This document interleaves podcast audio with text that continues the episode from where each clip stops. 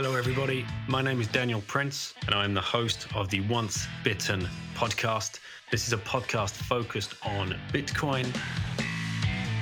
It's my mission to interview as many people as I can around the different aspects of Bitcoin and help people understand exactly what Bitcoin could mean for them and for their families and for their future.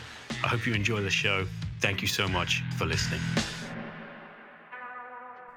Hey guys, welcome to this edition of the Once Bitten podcast. Joining me on this rip, husband and wife team, Chris and Frida Bobe, authors and illustrators of two amazing Bitcoin books. If you've listened to my first rip with them, they came on to talk about Bitcoin for Kiddos, the story of Bitcoin, a kids book that you can get picked up for Christmas and ready to throw around your family members or your nephews and nieces cousins, whatever it might be, that uh, y- you know you feel those people in your life that are looking for that little bit of extra knowledge. This is a great entry into that. And for those a little bit more advanced and a fun little stocking filler, 99 signs you might be a Bitcoin maximalist. This is a great book. It's really fun and we're going to go into this particular book in this show, and uh, hopefully, you guys are going to get uh, a lot of fun out of that and a kick out of it. It's one of those gifts that you're going to want to ask to be bought for you, or something you might be able to put under the wife's nose, and she's going to be like, "Ah, oh, yeah, that's just an absolute shoe in. I have to get that." They drop a code in this interview, and you will find it in the show notes for a discount. So make sure you look out for that. Also, please make sure you are stacking some sats the Bitcoin price is ridiculously low. Bitcoin is on sale. You should have a dollar cost average, fiat cost average plan in place, as well as a smash buying plan. And do whatever you can to get some freaking Bitcoin, people. That's all I'm saying. You can use certain companies that are aligned with this show and the ethos of uh, the way I like to think about Bitcoin. Swanbitcoin.com forward slash bitten. You can smash buy with those guys. You can set up your DCA relai.ch forward slash bitten. Same deal, download the app, very, very quick to do, and you can attach any of your payment methods to that just to start yourself stacking away. And coincorner.com, based out of the Isle of Man. I've got a rip coming up with Danny. It's very, very soon. He's going to tell us what happened in Dubai with the royal family. Things are moving very, very quickly out there. Please, please understand you're not bullish enough on Bitcoin. If you want to get some KYC free sats, we call them, know your customer free sats, go to the peer to peer trading platform by hodlhodl.com forward slash bitten. You can pick up some sats there from just another pleb. You don't have to go through any kind of KYC or sign up program to any kind of app or exchange. Just peer to peer. That's what we're here to do. Once you have your coins, you might already have some thinking about taking them off an exchange. You 100% should do that. You can run them through a CoinJoin service, first of all, if you uh, so wish. You can download wasabiwallet.io and check out how that works. It's desktop. You create a wallet, you hit a receive address, you copy paste that into the exchange that you're withdrawing from, and then you run the Satoshis through the CoinJoin. It all happens in the background. But then please make sure you take control. You need a hardware wallet, a signing device. Get the Bitbox 02 Bitcoin only edition hardware wallet by Shift Crypto, and you'll get a 5% discount using the link and code in the show notes. Here's my rep with Chris and Frida. All right, guys, we're back. We're back on the Once Bitten podcast with Chris and Frida Bobe, who have written another book. Well done, guys. Congratulations. Thank you. Thank you. Yeah, so, thanks.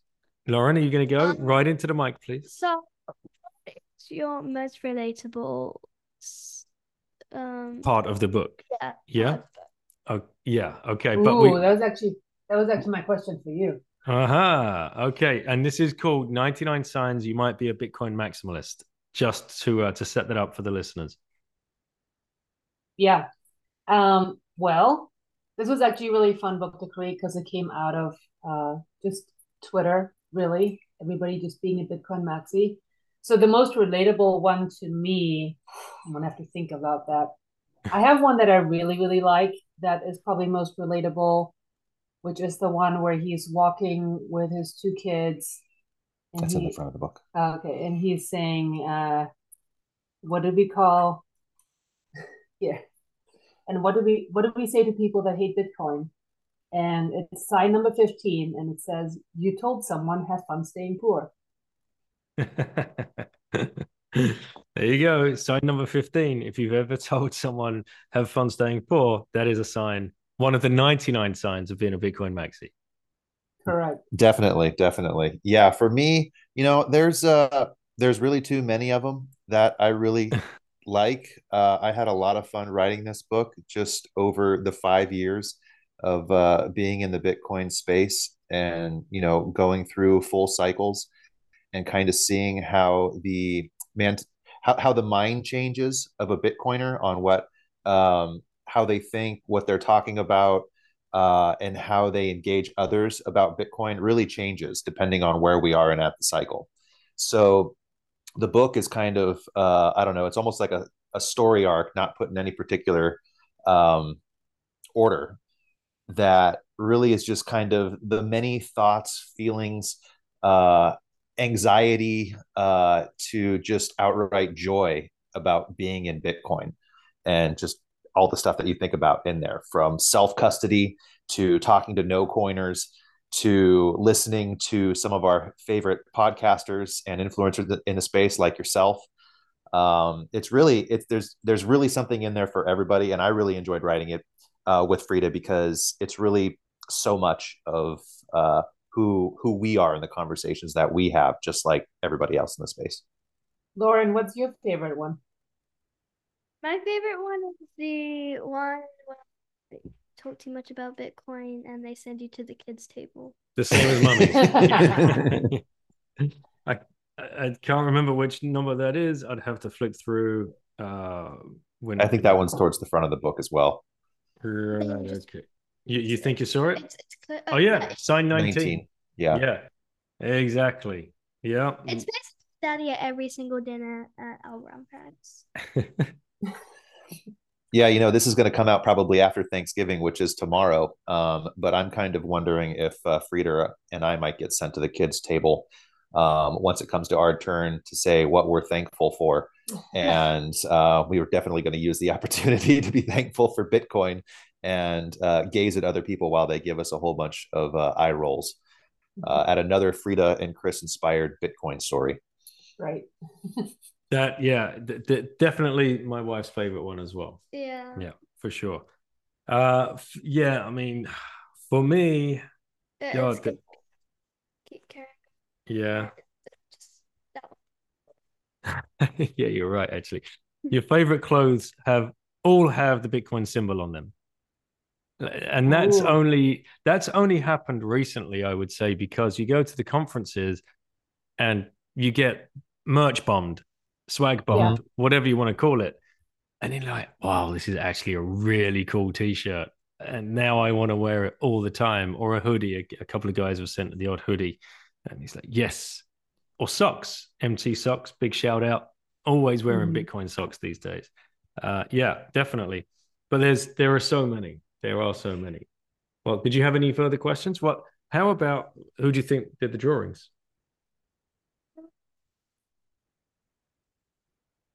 Take a guess. Uh oh, we have an art critic in the house. I think Chris, maybe.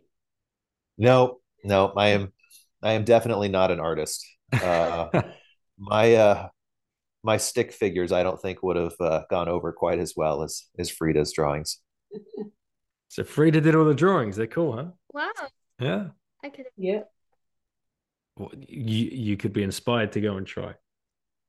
Maybe, or I could just put a piece of paper over it and just copy and it. trace it. Yeah, absolutely.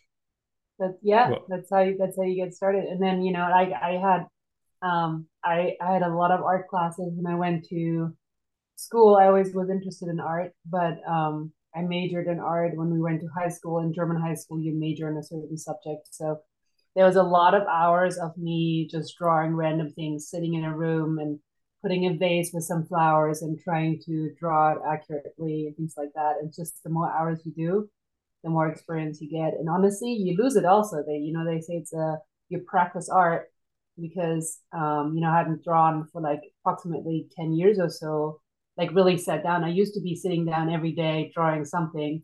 I haven't done it in 10 years and we got back into actually creating Bitcoin for kiddos. And you know, I had to like find my my grip again. Like it took some time to like get some of the things right again. And um, so it's kind of fun like continuing with it. Um, and and seeing how I'm getting better and just faster with things again. Yeah, uh, um, me and my sister love art, and I say I'm I'm getting better, but little by little. Yeah. Is there anything in particular that you like to uh, draw uh, a, a lot of the same kind of theme? Uh, I don't know. Is it um, is it people or is it plants or I- is it I want to try with people, but it's really hard. So I only like doing the faces. The eyes are still hard, but it, you know, we're still young. They'll get it. yeah, it's pretty cool that you like the faces. I always found that to be the hardest part of a person to draw.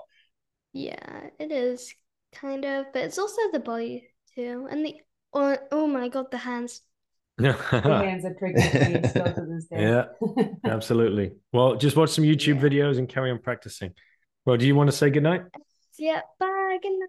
Good night. Bye, Good to good see you again. Yeah, Bye-bye. nice to see you too.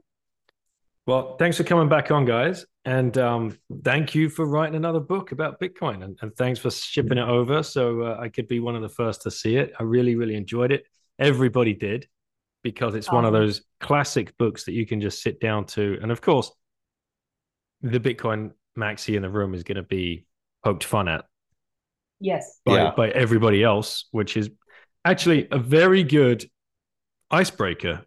Uh, you know, Mhm. if you're sitting down, obviously, yeah, you've said uh, it's too late for uh, Thanksgiving, but for Christmas, this would be a perfect gift for the Bitcoin Maxi in your life, or as a gift to yourself from you know, you know, just nudge the wife and say, or husband, and say, why don't you get me this for my Christmas stocking? This would be a perfect little um, thing to sit around and, and laugh about at the dinner table. Yeah, absolutely. I also think it'd be a good little gift for like a white elephant uh, gift sharing um, at work or uh, Yes. wherever. Uh, I think Oh, this will yeah. get passed around quite a bit to the to the crypto enthusiast or the um, or the no coiner. And I only use crypto in this particular instance because it is a fun book about Bitcoin. And whether you're into crypto or you're just into Bitcoin, um, there's still similar ideas in there that everybody can relate to. And hopefully, you know, if you give this to somebody that's a shitcoiner right now, they will find the path. Let's hope so. Let's- yeah. Help draw them back over to the to Yeah. the right side. You know who that guy is, right? In the office, that if you're running a secret Santa, you, you're just begging, or you'll swap his name just so you can, you know, slip this in uh, on his desk that that day. Yes. All right, guys, gi- give me a number. Then I'm going to switch to that page, and then we're going to go deeper into that little meme and where it came from. Oh, I like it. 37. All right. Well, let's see if there's actually drawing. And I have no idea what that is. No. Okay. Oh, I'm it's a good one. It's a good one. All right. You love talking about the Lightning Network and how it disrupts legacy payment systems. And then you've got the picture of a lady cutting up the credit card and the speech bubble. Credit cards are for boomers. yes. So Perfect. let let's let's get into that. Let- You know, if people are uh, listening and they're either new here or they don't know exactly what the the Lightning Network is and why we are so bullish about it as Bitcoiners, uh, why don't we um, just have a conversation about that and how you guys have used it personally and how you interact with it yourselves? Sure, sure. Yeah. Well, um, the Lightning Network is a layer two solution to uh, uh, speed of payments um, for the for the Bitcoin network. For years, one of the concerns people have had with Bitcoin is 10 minutes per block on average is too long of a time to wait for a cup of coffee purchase or a grocery store purchase or any other sort of commerce purchase to make sure that the transaction went through. So Um, there was a new upgrade to the system a few years back that allowed for the Lightning Network to take place, um, which is now being used a lot in countries like El Salvador um, or for uh, Bitcoin conferences to buy merchandise, uh, online stores, or just person to person payments uh, in real time. And it's it's it's an exciting part of the Bitcoin network because it really allows for the uh, more of a face to face communication between individuals because you say, okay, you owe me ten dollars in Bitcoin or whatever your local currency is, and they create a, a Lightning invoice that uh, voice that creates a QR code. You show your phone to them. They take a picture of it with their phone, and they hit send. You get a check mark saying payment send, and they get a green check mark saying payment received in in real time.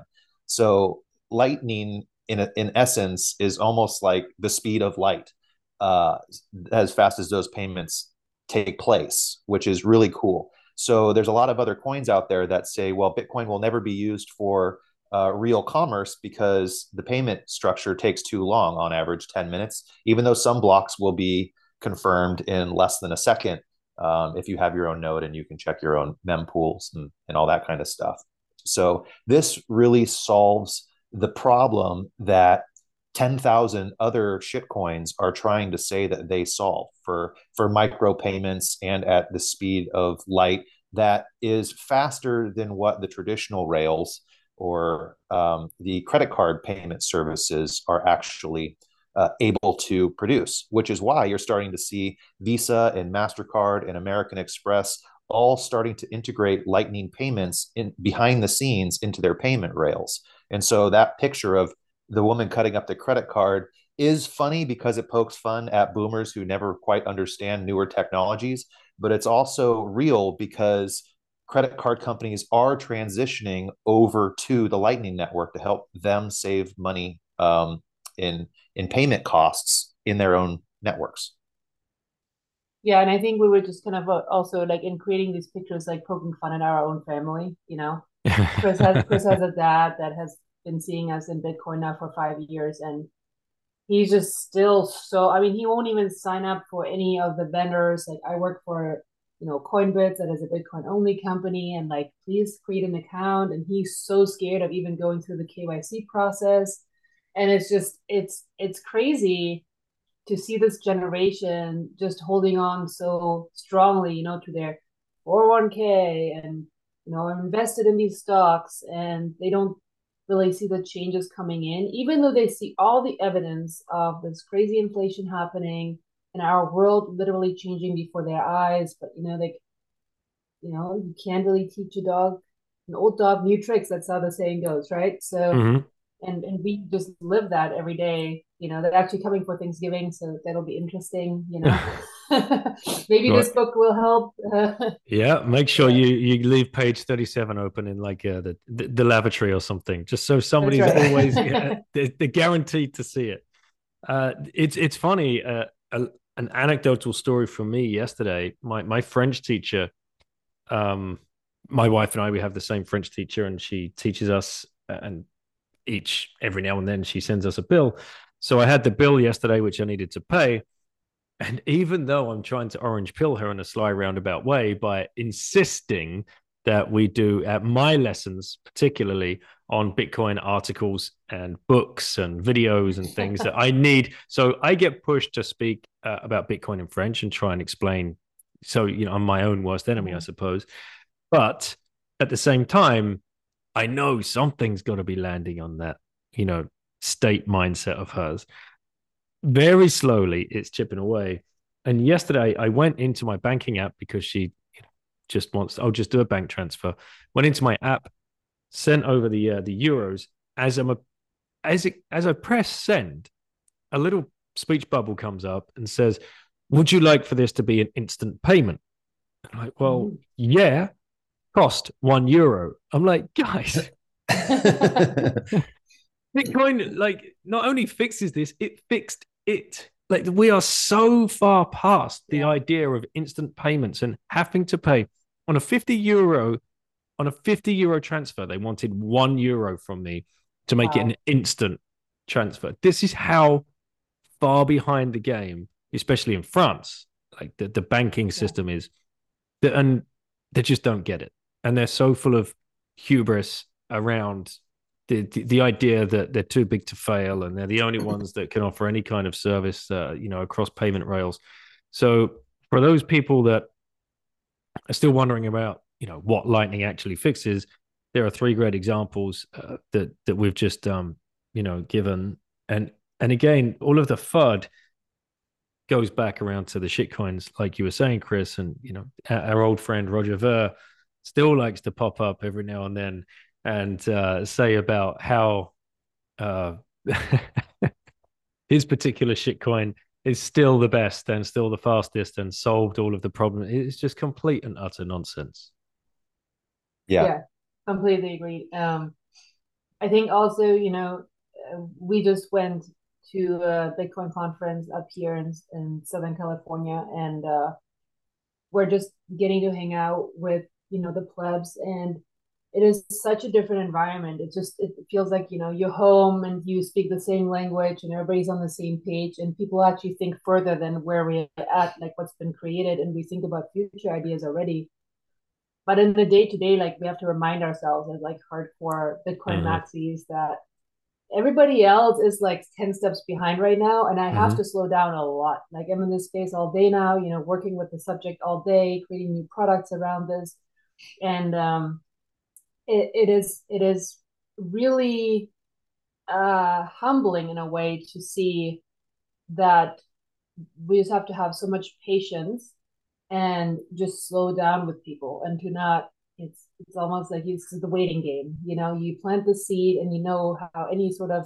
idea comes about i think there's a touch point when it comes to sales and not that bitcoin is you know a sale but the idea of it needs to stick into your head like at least six times. You have mm-hmm. to have a touch point six times that's positive in a way, right? And so we have like we're fighting the mainstream news media with all their FUD that's going on, and now FTX going down, and you know people are like, I mean, you should have seen the text messages that I got, you know, from ex ex bosses that employed me and things like that. Like Frida, are you okay? Like, do you want to right. come back? Pretty much, like, you know, like will you be stable enough in your Bitcoin only company? Because, you know, all this stuff that happened. And I always tell them, you know, like if you, I try to educate those people, you know, those people that are in the fiat world really leading the game, uh, that obviously have an interest in what I do because they're still, you know, on a personal connection with me.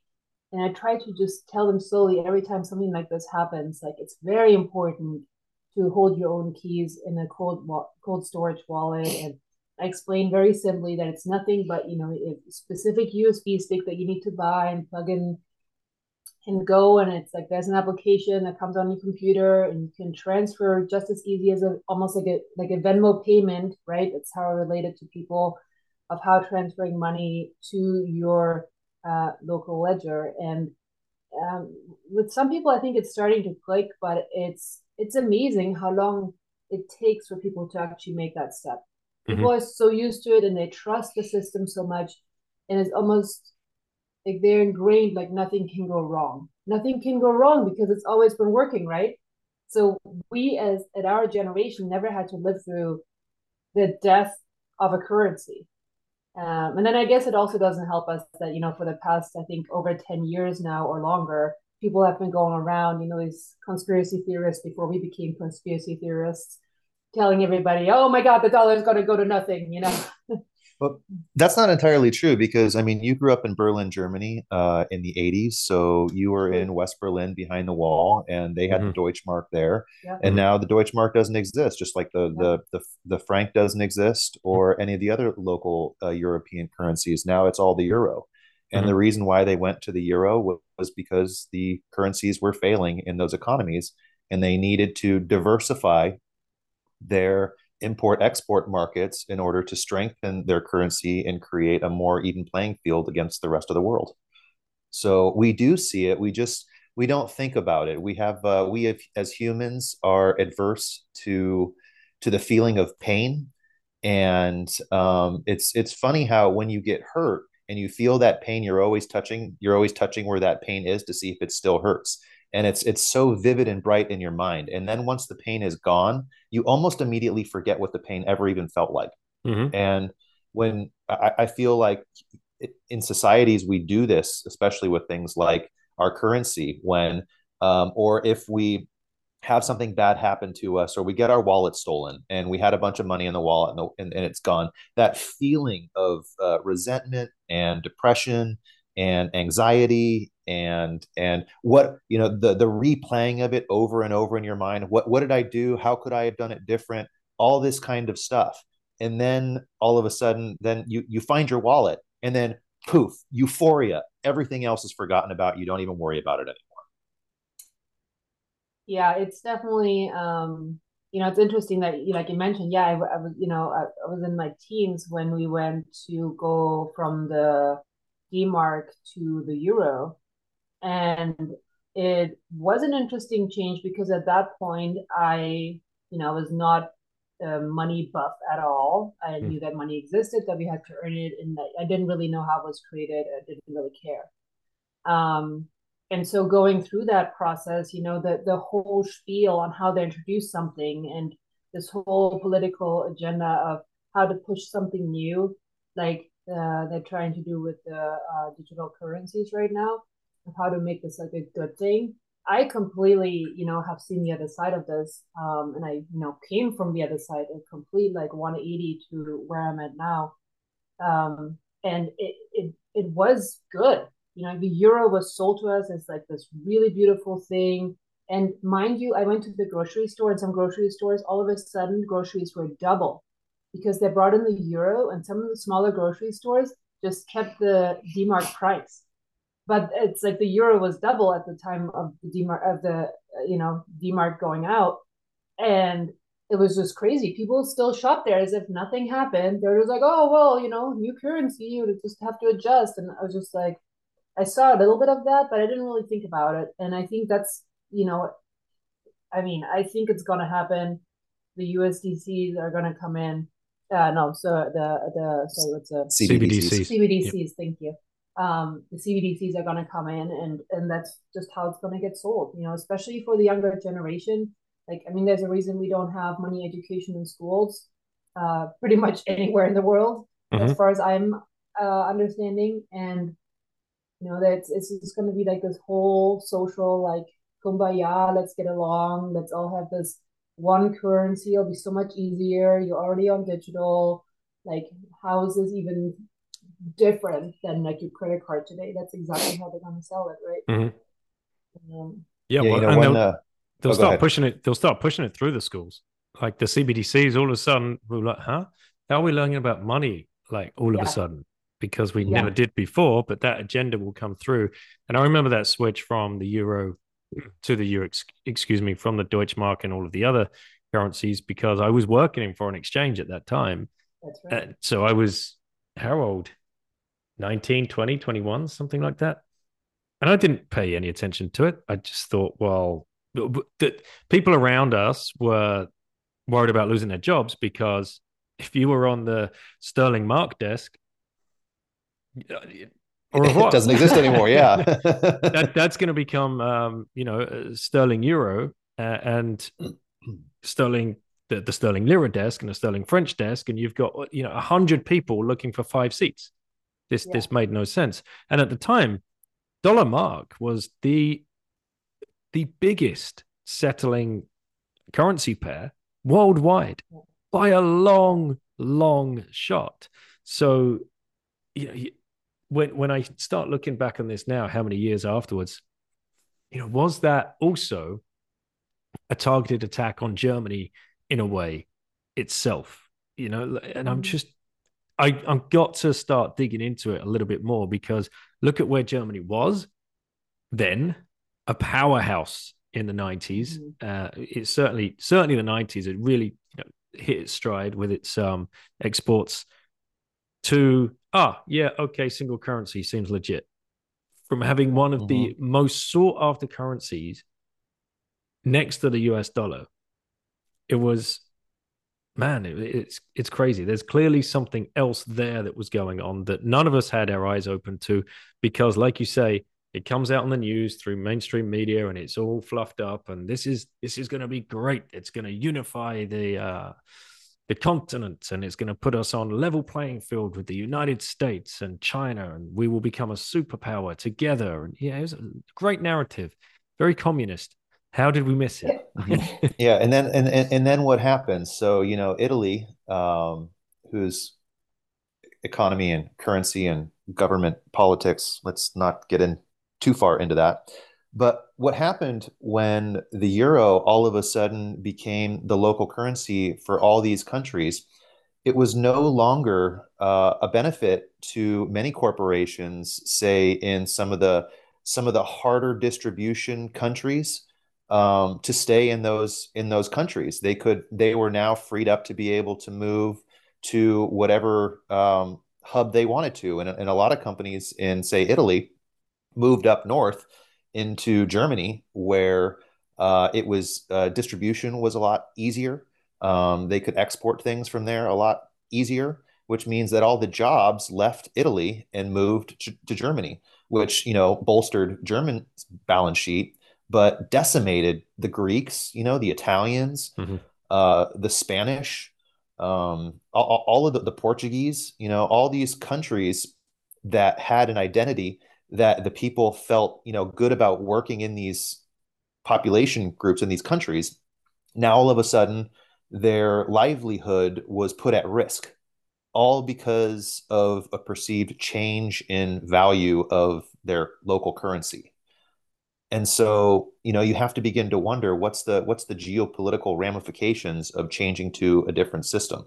You know one thing that could happen I, I have a note that i was thinking about this conversation today and, and one note that I wrote down was as I was thinking about national security, because there's a big push in the Bitcoin space to say, and by push, I just mean kind of philosophical in nature right now, that one day the US or another major country will begin putting Bitcoin on their balance sheet.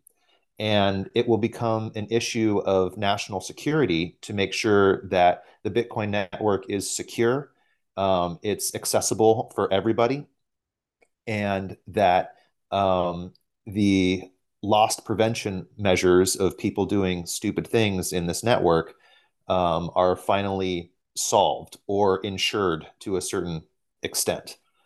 But then I had to flip that question on its head and think: is is national security good for Bitcoin?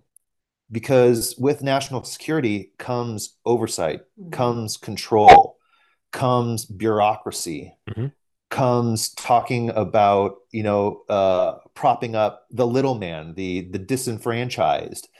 Um, when you move to a global currency, now all of a sudden borders mean nothing because anybody can go anywhere and all the transactions are monitored on an open ledger for everybody to see. So, in one sense, taxation becomes a lot simpler because you can monitor and track. But in another sense, the disenfranchisement of uh, you know goods and services and raw materials now all of a sudden becomes hubs where place people can go from anywhere in the world. And so you have places like the United States, which would benefit uh, immensely from something like this because we have all the natural resources that we need. Uh, whether they're protected now or you know will continue to be uh, more protected in the future is up to whatever government is in power at the time to make those decisions. But if you're living in a country like Russia or China or um, you know some of these other countries that don't necessarily have a lot of their own natural resources, Japan, um, now you can take your currency. You don't have to worry about exchange rates. You just you just pick up and you just you just move with your wealth. And so how does a government tax that? And so then you get into you know then you could i'm just kind of thinking about this as i'm talking about it. But then all of a sudden that gives something like the world economic forum even more power. Because now um, you know they, they say in 2008 the bailout moved the uh, the money the, the debt being on the people to the banks. And the next bailout is going to move um, the debt from the banks to the sovereign nations. So when you have banks, or when you have the sovereign nations as the ones being bailed out, who's bailing them out? You need a central authority to do that. And with that central authority comes global oversight, bureau- bureaucracy, everything that Bitcoin is trying to fight against may actually help push that curve closer to the edge than than what we're ready for. A sobering thought. Somehow Bitcoin does manage to flip it all on its head though when when push actually comes to shove. Uh, yes. I, I, don't know how it does it, uh, but it, it, there's always and it's certainly something to do with the incentive structure because you know it, here we are with incentive structures completely reversed um, with with Bitcoin, with this idea of um, increasing scarcity, which nobody can get their heads around. Even the even those of us that have been down the the Bitcoin rabbit hole for as long as we have, that is still just an absolute mind bender in itself. Yeah, it's uh, you know, one of the things that I was thinking about today too for this for this conversation was I was thinking, you know, energy is a really big mm-hmm. part of the conversation uh, between proof of work and proof of stake. And you know, it's a it's a blessing in disguise that FTX failed the way it did so catastrophically, um, because a lot of those proof of stake coins uh, lost a huge profit center for the uh, for the pricing of their tokens. And what what the no coiner seems to think is that fiat currency has no energy consumption and you know that's that's just not true both bitcoin and fiat both have energy consumption that takes place in order to create manage and distribute those technologies uh, for fiat you know you got to grow the cotton which is wound into the fabric of the of the paper uh, someone's got to pick that, someone's got to grow that, someone's got to fertilize that. That's all energy consumption right there. Then you have the printing, and you have so you need oil to, to print the ink, um, which goes on the paper. Then you then you have distribution, and you have management, and you have um, the bureaucracy that takes care of that. Um, and then you have to secure it, and the way it's secured is through national militaries. And then, so, I mean, how much energy consumption goes into all of that?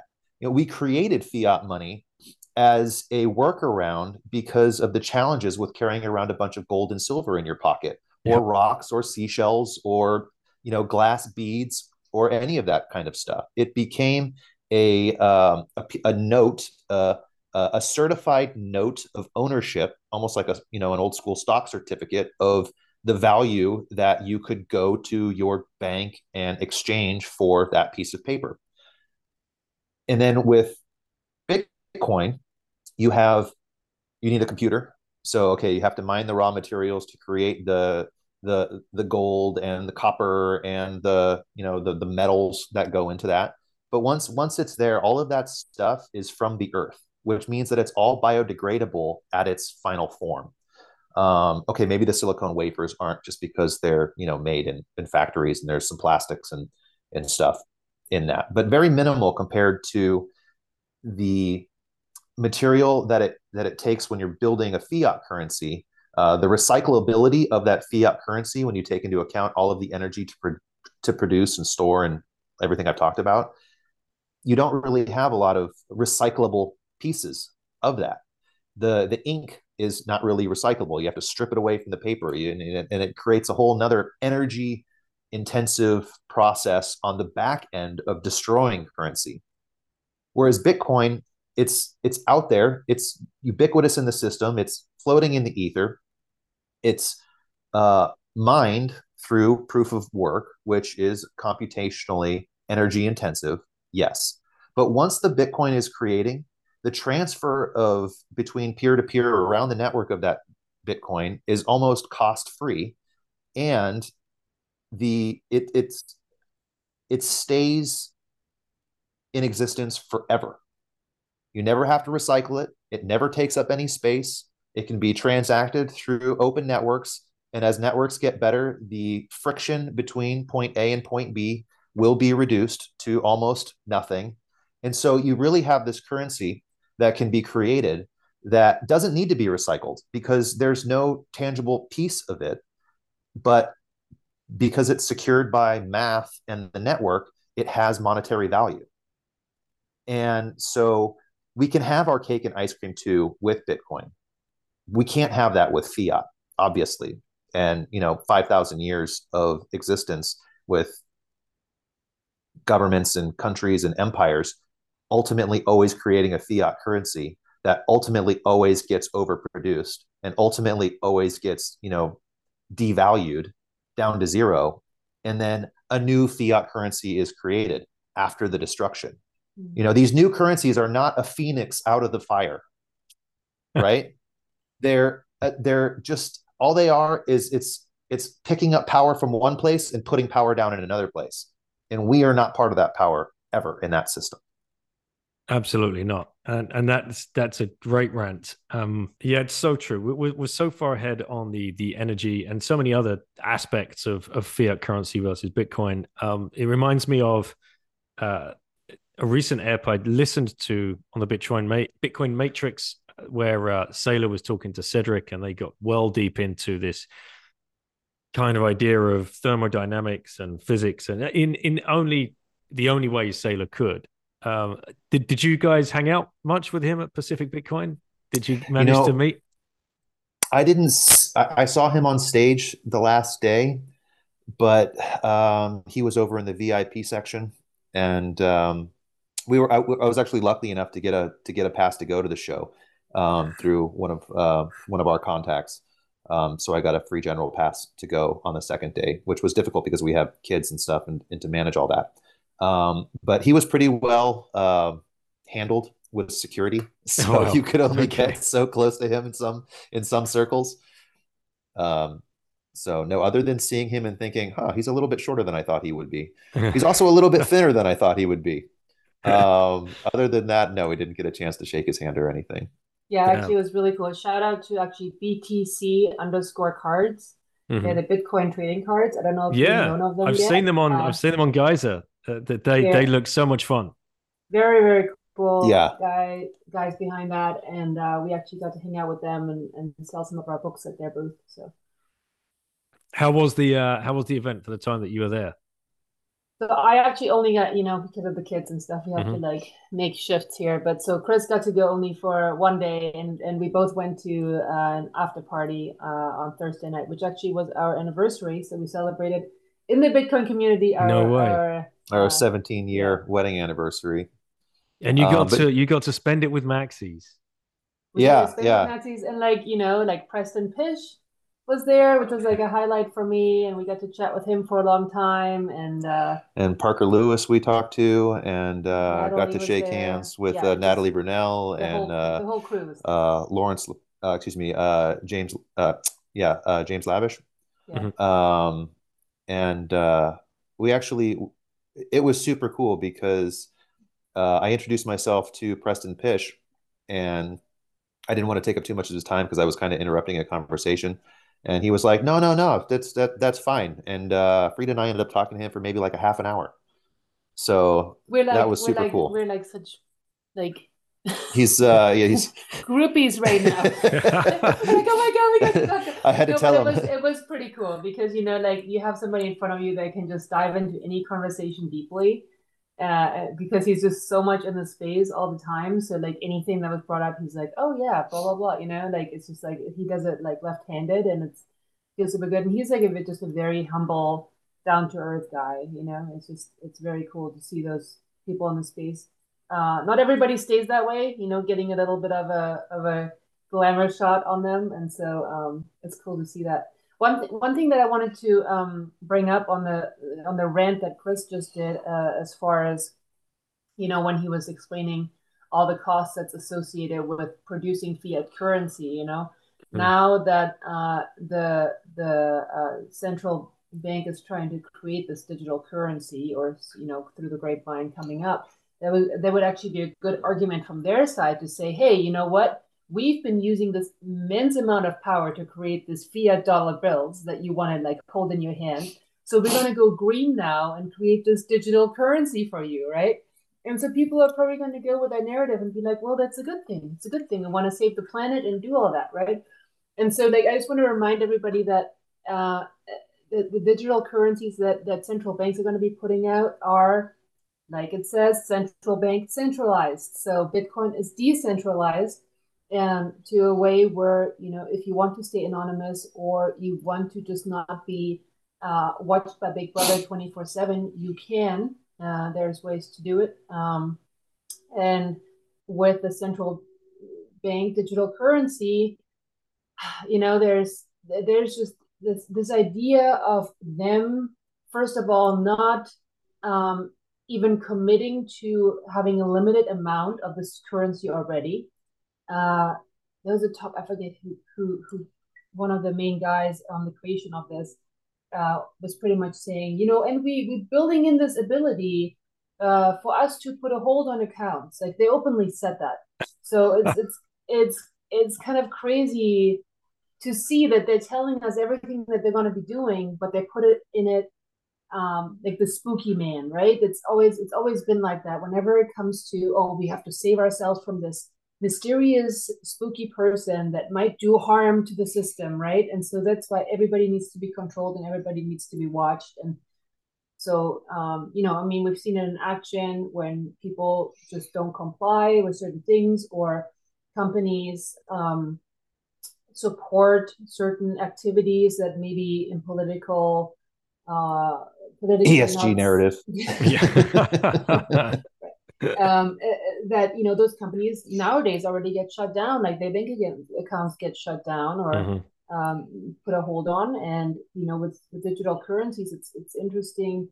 Uh, if you look further into, you know, we think that you know in China the the the the system that they have built of observing everybody there and their money transmission and filming everybody we think that that might not be as sophisticated yet and we think it's still kind of like this future vision but it's it's fully blown in existence you know? It's like they have had it for like the past five plus years that people are being filmed on every street that you make a transaction and it you know everybody pretty much there's a central source that can watch those transactions and that they have the ability to just give you an extra bonus if you behave nicely and and deduct some money if if you do something wrong because now you have to pay a fine for something ridiculous um, and it's just a little bit scary if you think about that because we're all individuals that essentially i believe still and have come to this world and inherently want to do good and mm-hmm.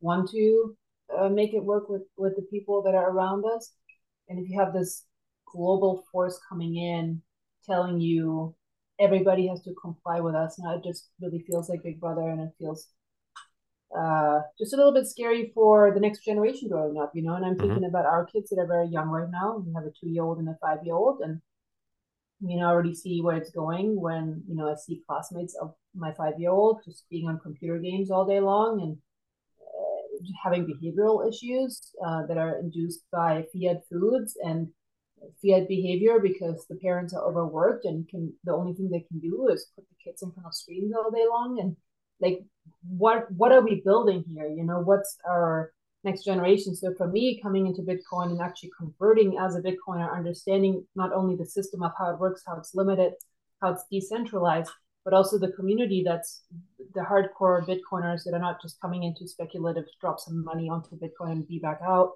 Um, the ones that are here to stay I think there's a true vision for how we want to build the future of our kids. And, you know, that's kind of how we started Bitcoin for Kiddos and how that came about. But it's really close to my heart that more people don't only talk about that lifestyle, but actively do it, you know? Yeah, kind of on your topic where you were saying about how Bitcoin always has a way of uh, circumventing the system and finding a way to be successful in situations where the government is trying really hard to put it in a box, if you will.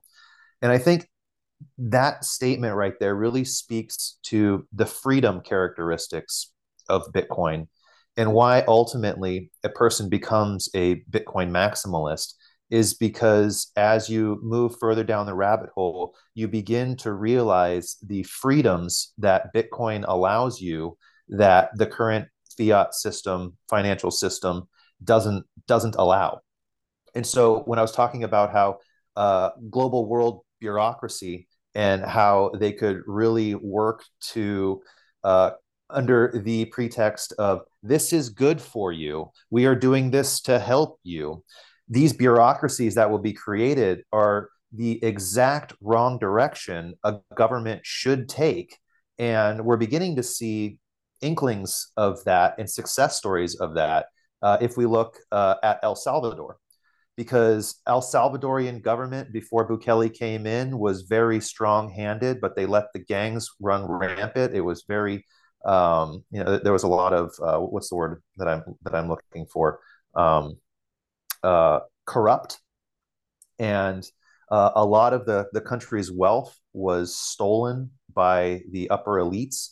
And when Bukele came in, he basically created a free environment for business to thrive. He, you know, changed the rules so that um, business could thrive. He cleaned up the streets. He brought in Bitcoin and the Lightning Network so tourists could come into the country from all over the world and uh, begin communicating uh, with the local community and starting their own businesses and having a currency that they could use and and try and get comfortable with and educating uh, El Salvador about the rest of the world. And so this little uh, really utopia down in Central America um, called El Salvador, uh, and I call it a utopia because it's beautiful down there, and the the waters, you know, outside of having to drink, you know, bottled water um, and some of the other, you know, minor little things that are are being taken being solved now there. It's it's really a beautiful country. The people are beautiful. The food the food is beautiful. The the fruit and vegetables are amazing. Um, there's there's there's only good things to say about it. Now that their their gross domestic product, you know, is, is up 10% over this last year. Tourists are flooding in from all over the world. El Salvadorians who said that they would never move back to El Salvador because of uh, the lack of jobs, opportunities, education, and crime down there are now moving back to the country. And they're and because of this whole uh, pandemic situation that got people comfortable with communicating like we're communicating right now over video chats, um, they can do their work. They can do their American work. They can do their European work. They can do their Australian work, New Zealand, wherever work in El Salvador, get paid in their local currency in their country at their local bank that they have, transfer that into Bitcoin, and then transfer that to themselves in El Salvador and live the life that they want to live. I mean, this is how governments are going to create wealth for their people, not by creating more hurdles and boundaries and barriers like uh, Elizabeth Warren here in the United States is trying to do, especially now since this whole um, uh, FTX situation. You know, she's going around and saying that Bitcoin is bad and Bitcoin needs to be squashed, and she's gone to Fidelity. Um, you know, one of the, the, the earliest adopters in the financial industry for for Bitcoin, and also one of the top two or three um, uh, retirement saving brokerages in the country, in saying you should not allow your customers the ability to invest in Bitcoin in their 401ks. I mean, it's just it's it's the complete opposite of anybody who understands real economics. And um, you know, you could just point at Saifedean. He'd have you know he'd be able to talk to this at, at nauseum on on how that's the wrong approach for creating free and open societies that generate wealth for governments and its populations versus the road we're going down which yeah it's it's just it's it's just it's just crazy how um ah shoot i forgot my thought. I can't believe all this came from uh from one sign in our page, book. We've got page 37 page 37 page 37 the lightning network. Ooh, it's a has, a, has a lot to answer for I, I was th- I was thinking exactly the same thing. I'm like, holy shit, we've been going for almost an hour on page 37. Maybe we should put a pin in that one and yeah, on to something well, else. You, yeah, Frida, you need to choose a number. Oh, um, what is it? Uh, let's do 47. 47. Um, you keep um, saying, fix the money, fix the world. And you have the classic college campus meme guy And it's a big shout out for Pub Lord because I think I even see Pubby's um, watermark on the bottom right hand corner there. Maybe not. Uh, and it says fix the money, fix the world on his uh, on his table there on his little banner uh, and change my mind. Uh, all right. I feel like we just talked about that I though. think I Maybe think we should pick another one. Well, No, yeah, you can't look. Okay, okay. You yeah. I, I will I will just say something on on uh, on pay on sign 47 there that uh, that we did talk about obviously in great depth but you know the, the current system in which we have like how anybody can look at it objectively and believe it is a good system when you have people in control uh, able to manipulate the supply of the very thing that we give up our time and energy for to use as, and to be forced to use as a medium of exchange to have someone in control of that how much of it is in circulation at any given point and then to be able to control the interest rates on it whenever they deem fit just seems like the craziest most communist idea ever which in fact it is because it's point number 5 in the communist manifesto. Like how did we not see this it's unbelievable so when when pre-coiners no coiners shit coiners whatever come at um, bitcoin maxis just come back to that fifth point of the communist manifesto it's like guys we still have this and they're really trying to make it they're really trying to put a circle around point number five with the cbdc which we've just discussed so Yeah. Yeah. I think I, I remember I remember what I wanted to say earlier when you were uh, talking about Elizabeth Warren. You know, if you if you anybody in government right now, I mean, this is like job security, right? To to keep Bitcoin down. If anybody even mm-hmm. remotely starts to understand it, it I mean, if, if you think about your life and, and just being bred into that system where you go to college and you are programmed by the system so much and then you do nothing after college, you don't even have like a, a company that you started or anything you go straight into politics you go straight into the theory of of what life is and that's what you do all your life and you do that for another 50 years you know like it's just uh, or you know a little bit less but it it just comes down to you really think you're doing good for the people so you know how do you get somebody so ingrained in that to even open up to the idea Mhm. that maybe their employer that who that who they work for, the government, is not the be all, right? And I think it comes down to I had a conversation actually with one of my coworkers who was asking me, what do you think is the hurdle for people to actually understand Bitcoin? And I think the biggest one for a lot of people is personal ego because you really have to take a good look at yourself at you know all the work that you put into your fiat job over the years which might be completely worthless if you really take a good hard look and i mean you know this from your story Yep. right you made a big life change years ago um, uh, you know people might have to give up if they want to go into bitcoin their fiat jobs. People might have to understand that they're uh, for a while just look at the situation and understand that they cannot spend the times with their kids uh, working essentially in a slave environment uh, you know to to you know be in pain enough to then want to change right? Like the ego doesn't change unless it's in pain enough. So uh, i think that's a big deal and i think if you're in politics man you're surrounded by the people that prop you up every, day you have your briefings you have your meetings and to come out of that rabbit hole is is even harder than i believe uh, you know us on the lower totem pole like potentially being stuck in a regular field job, right? Because you don't have like the ego prep that's going Mhm. on before you go into a press release or whatever. Uh, Yeah, we seem to be in a society um, where most would prefer to put a band-aid over the problem than solve the problem.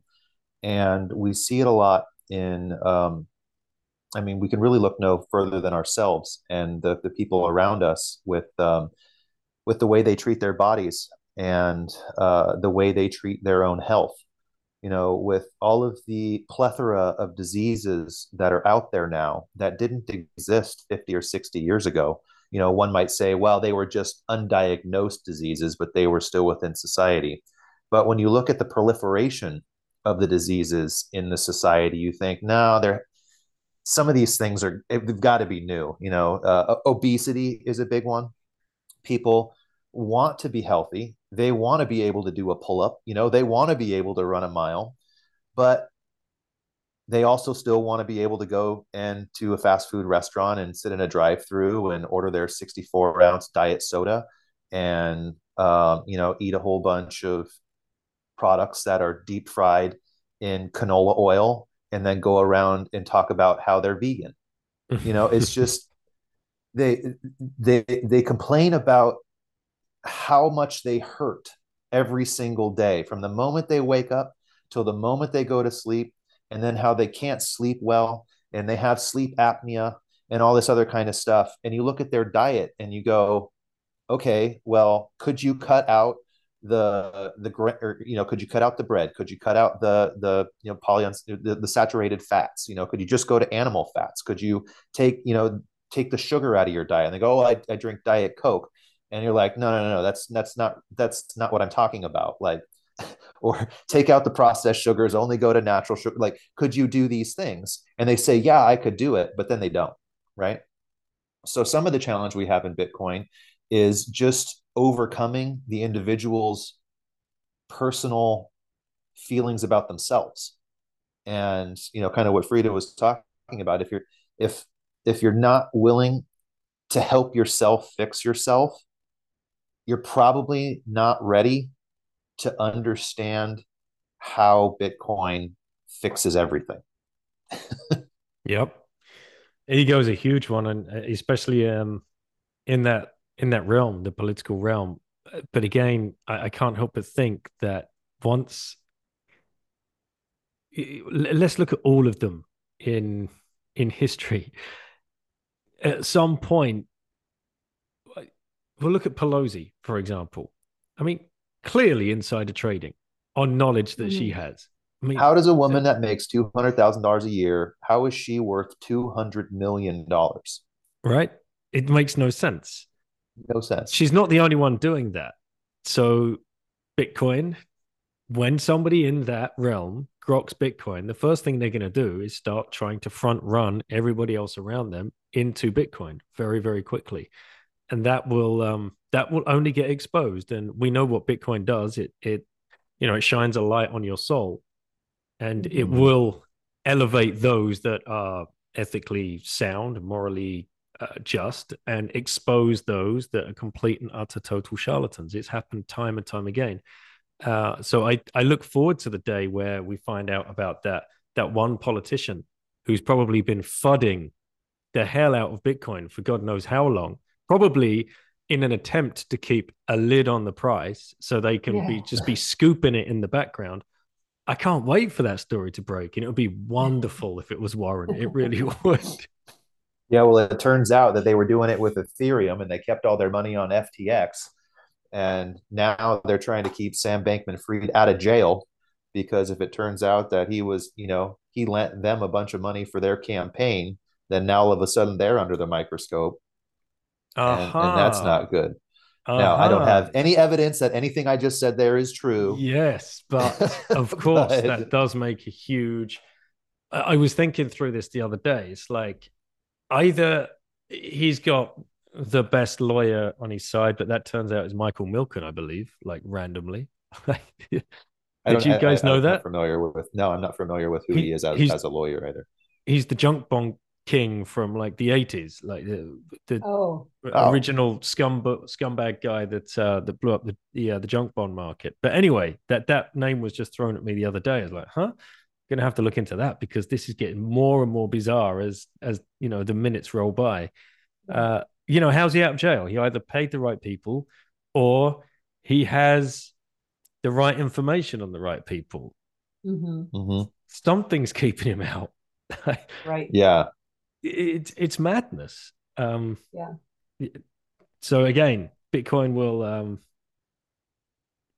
you, there's three things you can't hide, right? The sun, the moon, and the truth. And and you know, like like we said, Bitcoin has this uncanny ability to to shine the light on the truth. But uh, I've got to choose my page. Uh, I know you've got a, a, copy in front of you, and I got to choose the obvious, number twenty-one. Twenty-one. Oh yeah. you refer to El Salvador as Bitcoin Mecca. Which I think Chris guy, just did. and he says, Are you going to Saudi Arabia? And the other guy has a suitcase and says, No, El Salvador. You know, we actually, as part of creating this book, when a lot of these pictures were drawn and conceptualized, we were in El Salvador.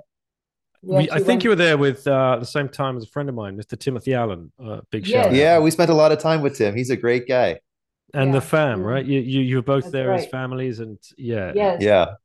So yeah, it was it was a, it was a great time, and it was really really cool. Like how fast, you know, coming. You would think coming to a new country, you know, and we don't speak the language at all. Like we really were like hand gestures, and our phones were helping a, a lot in translation where we needed it. And then you know at the restaurants, obviously they speak English, but um, we just you know made friends so fast. You go on Bitcoin Twitter, you're like I'm down here, who's down here, and yeah. then like an hour later, we had a lunch date with somebody, you know, that's that just hangs out there, and just there's a great meetups and stuff. So, and you know, people have you know DM'd me a lot about you know bringing the kids down there, and it is super safe in my eyes to bring them down there, um, especially to Bitcoin Beach directly. It's you know very tourist oriented and. Uh, you know, just watch the don't drink the tap water. That's the only thing. But mm-hmm. mm-hmm. yeah, yeah there, there's a lot of places in Europe where people don't drink the tap water anyway, so it's no no big no big change. Yeah. Uh, but it's interesting you bring that up. Uh, you know, perfect time for me to to shill Orange Pill app, which was launched actually at Pacific Bitcoin, which is you know it's it's made for that that purpose. How do we find each other without mm-hmm. having to resort to Twitter and mm-hmm. you know like you know put yourself out there in front of everybody, like, yo, we're in El Salvador. I mean, you could probably still do that and combine the pair. But uh, when when more and more users uh, join Orange Pill app, you will be able to land in a new country, open up the app, figure out who's within 50 to 100 miles, oh, cool. and, and then just directly go to them and get the on uh, on the you know boots on the ground local knowledge and get plugged oh, straight into the local little maxi community. That's the idea of it. Uh, so I would urge yourselves and, and anybody else listening to go and um go and download that app and, and check it out and, and see what um what what you guys think of it because I, I keep hearing the same stories like you guys talking about. You spent your 17th year at wedding anniversary hanging out with Maxis because they're your people. Why can't that yeah. be every night? Why yeah. imagine imagine how much better your life would be if you could find out that within a 50 mile radius of you were another 50 families or another 50 people at the very least. And you could just meet up every other weekend or every weekend, whatever it is, and just slowly transition away from the normie kind of existence that we're still straddling both of those worlds. Um, it's not going to be easy. It'll be a year or two, uh, but it's um, it's a great idea, and I I'm personally looking forward to seeing how many people join it and how we can all start getting to know each yeah. other a little bit better in real life because we've been so starved of it. It's funny, yeah. Actually, um, when, when, we did Bitcoin for Kiddos, uh, somebody ordered Bitcoin for Kiddos, and they were just living up the street from us, and we were like, "No way!" Computer, yeah, thinking yeah. like, "Did we just hand deliver this? Like, what do we do? This is so yeah. exciting, you know." And um, and so we we just shipped it per regular mail because we didn't want to be creepy. Um, and then we posted on our Twitter later on that we were, you know, down in, in an area close to our house and this person started following us and they're like, oh man, I live just up the street, you know. So we ended up actually meeting up and becoming friends. So that was really, really cool. Um, yeah, I totally dox him right now, but uh, he works in the traditional banking system, and so he doesn't want his name out there as a Bitcoiner. yeah, and uh, you know the other thing that I do, as you mentioned at the beginning of this talk, uh, merch, you know, and like wearing like mm. Bitcoin shirts and things like that, and and you know I, I frequently like I, I will wear them out, and it's happened maybe like two or three times now that somebody will be like, you know, I'll, be at the soccer game with my son, and somebody halfway across the field is like, "Hey, I really love your shirt," you know, and they're like, they're doing a double take, they're making sure it's, you know, that, that what they're seeing is real, and they get so excited, like big smiles.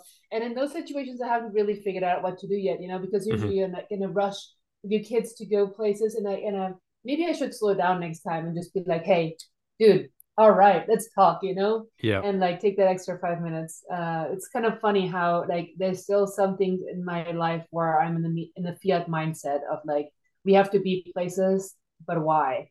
Mhm. You know, somebody trained us that as a kid to like always have to rush and always have to be places. Yep. Um, and That's I've that's been the to- that's the whole point of the bell in um in your state school. yeah, Mm. yeah. And It, it it's, truly is. it's it's that sick. It's that insidious. That's what they were it's, doing it's to so us. it's so crazy and and so like you know been able to like do that more and more the slowing down part and the really taking time for things that we really want to be doing you know and and not try to transfer that mechanism onto my kids automatically just because Mhm. it's amazing how much time that takes you know even like knowledge is great but you really have to apply and work on it every day it just it takes a while you know to actually implement all that into a lifestyle and Yeah, it, it does. It truly does. Um, all right, guys. I, I know you've got to run in about ten to fifteen, I think. yeah So let's ask the final question. Um, I don't know who. I know what the question is. Uh, we, we, we do we we do have just 10 minutes uh so if you had one orange pill left to give to somebody who would you give it to and why Ooh, man, I had somebody the other day, and now coming on your show, I should have remembered. Do you have anybody in mind? Um, mine's going to be more uh, comical than anything. I'd say uh, Vitalik Buterin. Oh gosh, wouldn't that be amazing? if he would just come out and say this whole thing was a sham, it was a 70 percent pre-mine. I really just wanted to get investors' money and make a name for myself in the space, and uh, we keep having to change the protocol because it's not right, and we can't seem to get it right. And uh, I don't think if we'll ever be able to get it right. Um, let's we're we're moving away from this and trying to integrate more of these technologies into Bitcoin. Uh, That- mine is actually I remembered uh, as Robert Kennedy Jr. He uh, runs. Are you aware of him? He runs the Children's Health Foundation, and he does a lot to educate people just on health in general, on the backwards society. You know, reading his newsletters and things is sometimes very dark. Um, Right. You know, because it's just like everything that's wrong with society. He just like there's no positivity there, right? So you can't. I um, but he does a great job at educating, and I think him being so deep down the rabbit hole on so many things, like I'm surprised that like he hasn't found Bitcoin yet, and maybe he has, and he's just being silent about it. I hope that he did, but I think um, he would be a great one to orange pill. he wrote the book about fauci as well right Yes, he did. i've not read that yet Yeah, yeah he Yeah. seems like the kind of dude that's ready to take the orange pill he's definitely primed yeah. I feel like if he hasn't yet, he just needs somebody that's close to him to just you know sit him down for two hours or whatever. So whomever knows Robert Kennedy Jr. has access, that's a big point. I should definitely go at it. i'm sure Saylor could probably uh, make something happen there if he hasn't already tried. right. Exactly. All right, guys. Well, excellent work again on on this book, 99 Signs You Might Be a Bitcoin Maximalist. Tell people where they can find it, how much it's retailing for, shipping costs, all that fun stuff, so they can uh, get it Sure. on their Christmas lists. Yeah, yeah. You can find it at Bitcoin for Maxis, M A X I S dot com. Um, or you can go to our main website, which is BTC. So Bitcoin basically BTCpublish.com. Um, you can find all of our uh, books there. And for this episode, we've done uh, Uh, 33% off with code BITTEN. so Oh, B I T T E N. we'll nice, get you 33% off your order.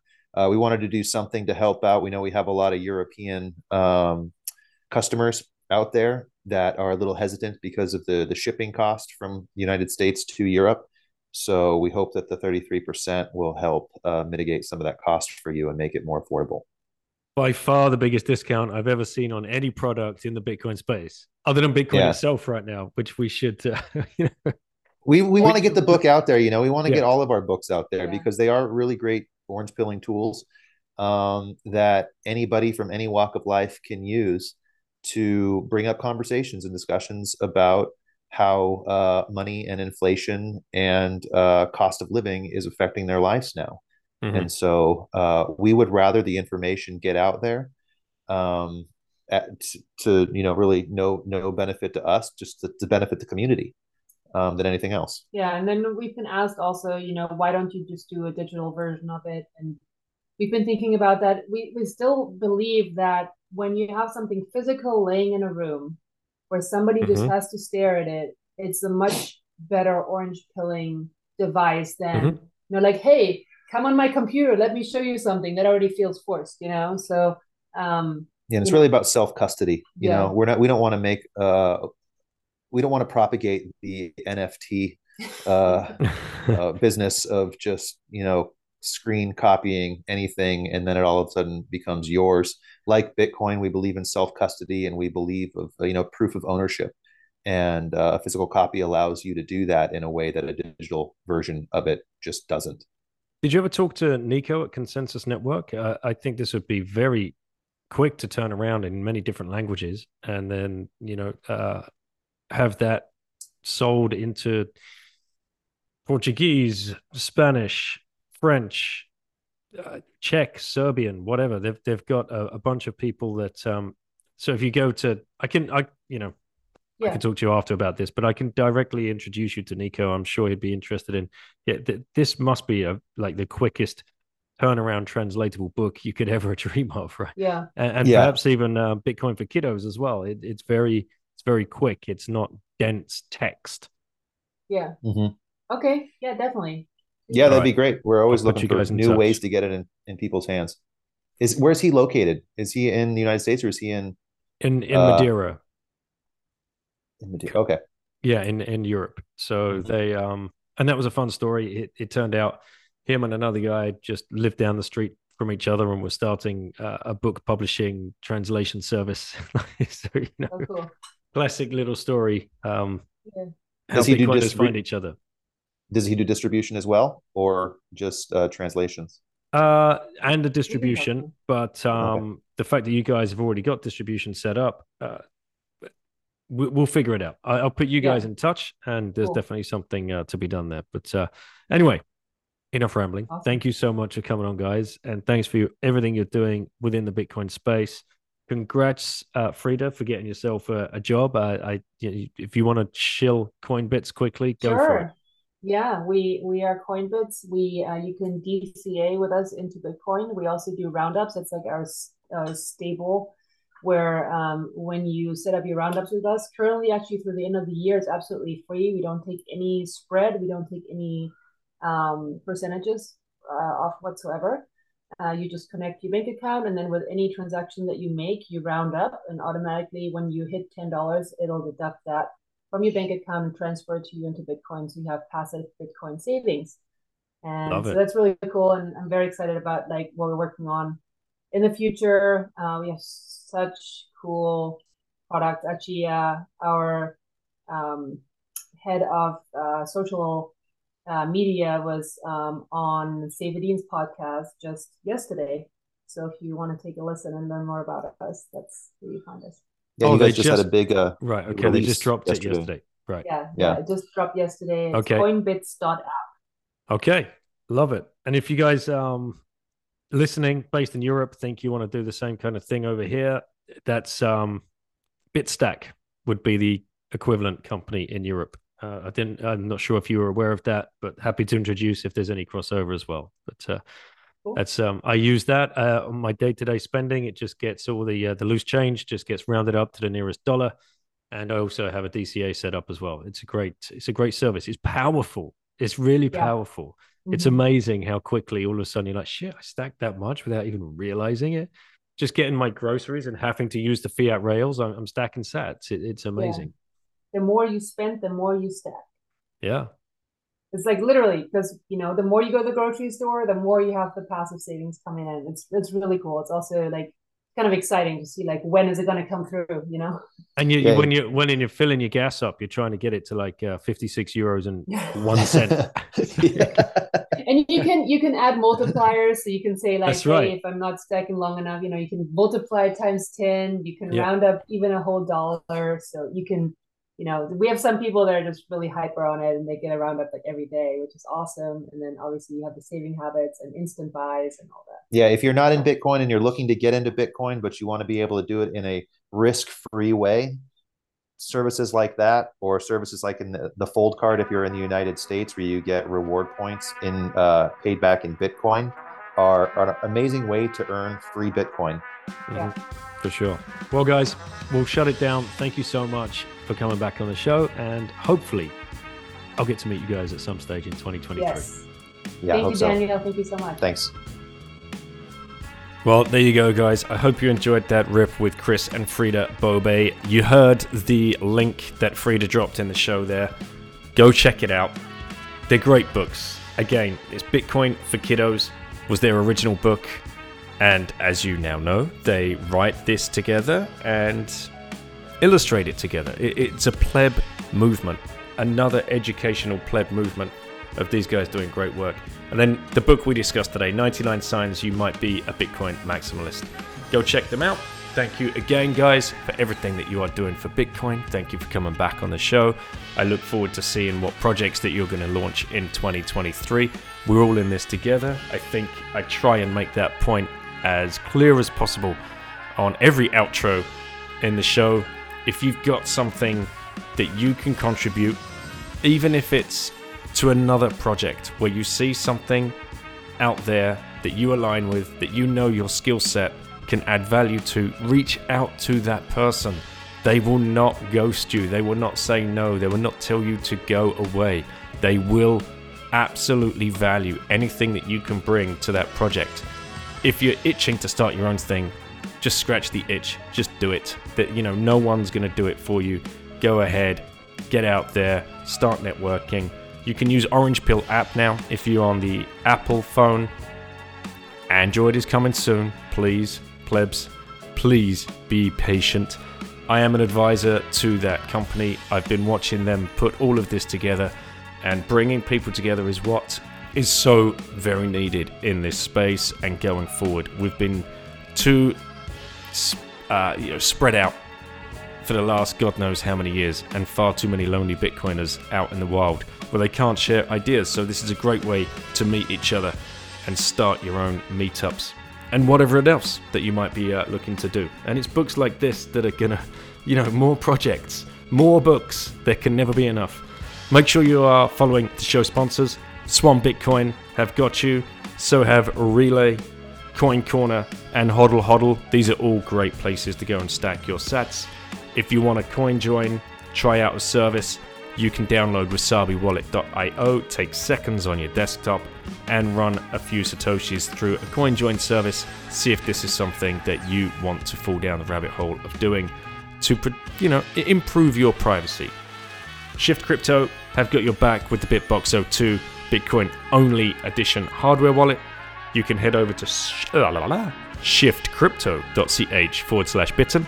Then use the code bitten at checkout to lock in that 5% discount. Get across to a conference. 2023 is going to be packed with them. BTC Prague is going to be very affordable. Make sure you check out the links in the show notes. I am going to be getting a discount code for that for you guys to use too. Get to Bitcoin Miami, the big one. You can use code BITTEN at checkout to get 10% discount. Get some books. We've been talking about books today. Use consensusnetwork.com forward slash bitten. That will save you 10% on any purchase. But if you pay via the Lightning Network, you get an extra 10% off. These are, this is the time to get gifts for people in as many different languages as you possibly can. So if you've got friends or family that do not uh, speak English as a native tongue, look on Consensus Network. They've got so many translations, so many great authors. They've got Saifedean up there, of course, and uh, Knut Svanholm. Big shout out, Knut. All of his books are available there. And if you want some streetwear, go and get yourself a little bit of merch. You can check out Ungovernable Misfits, and if you use the code BITTEN, you will get 10% off of any purchases there. In my show notes, sorry I'm rambling, but there is a link tree and on that, you will find all of the companies that have aligned with myself or Once Bitten over the years to offer plebs discounts. And you will find Six and Lemon on there. That's another clothing company. You'll get discounts there. Shamory, you'll get discounts on Scott and Mallory's books and games. And uh, Babyware they're now doing. It, it, it's it's so cool to see all of these different projects coming out. So check out the link tree in the notes. Scroll through them. There's other services such as Satsback or Bitstack in Europe, which is just like Coinbits that Frida was explaining at the end there. Just keep stacking. There's definitely different ways that you can do that. Anyway, I've rambled too much. Catch you on the next show, guys. Thank you for tuning in.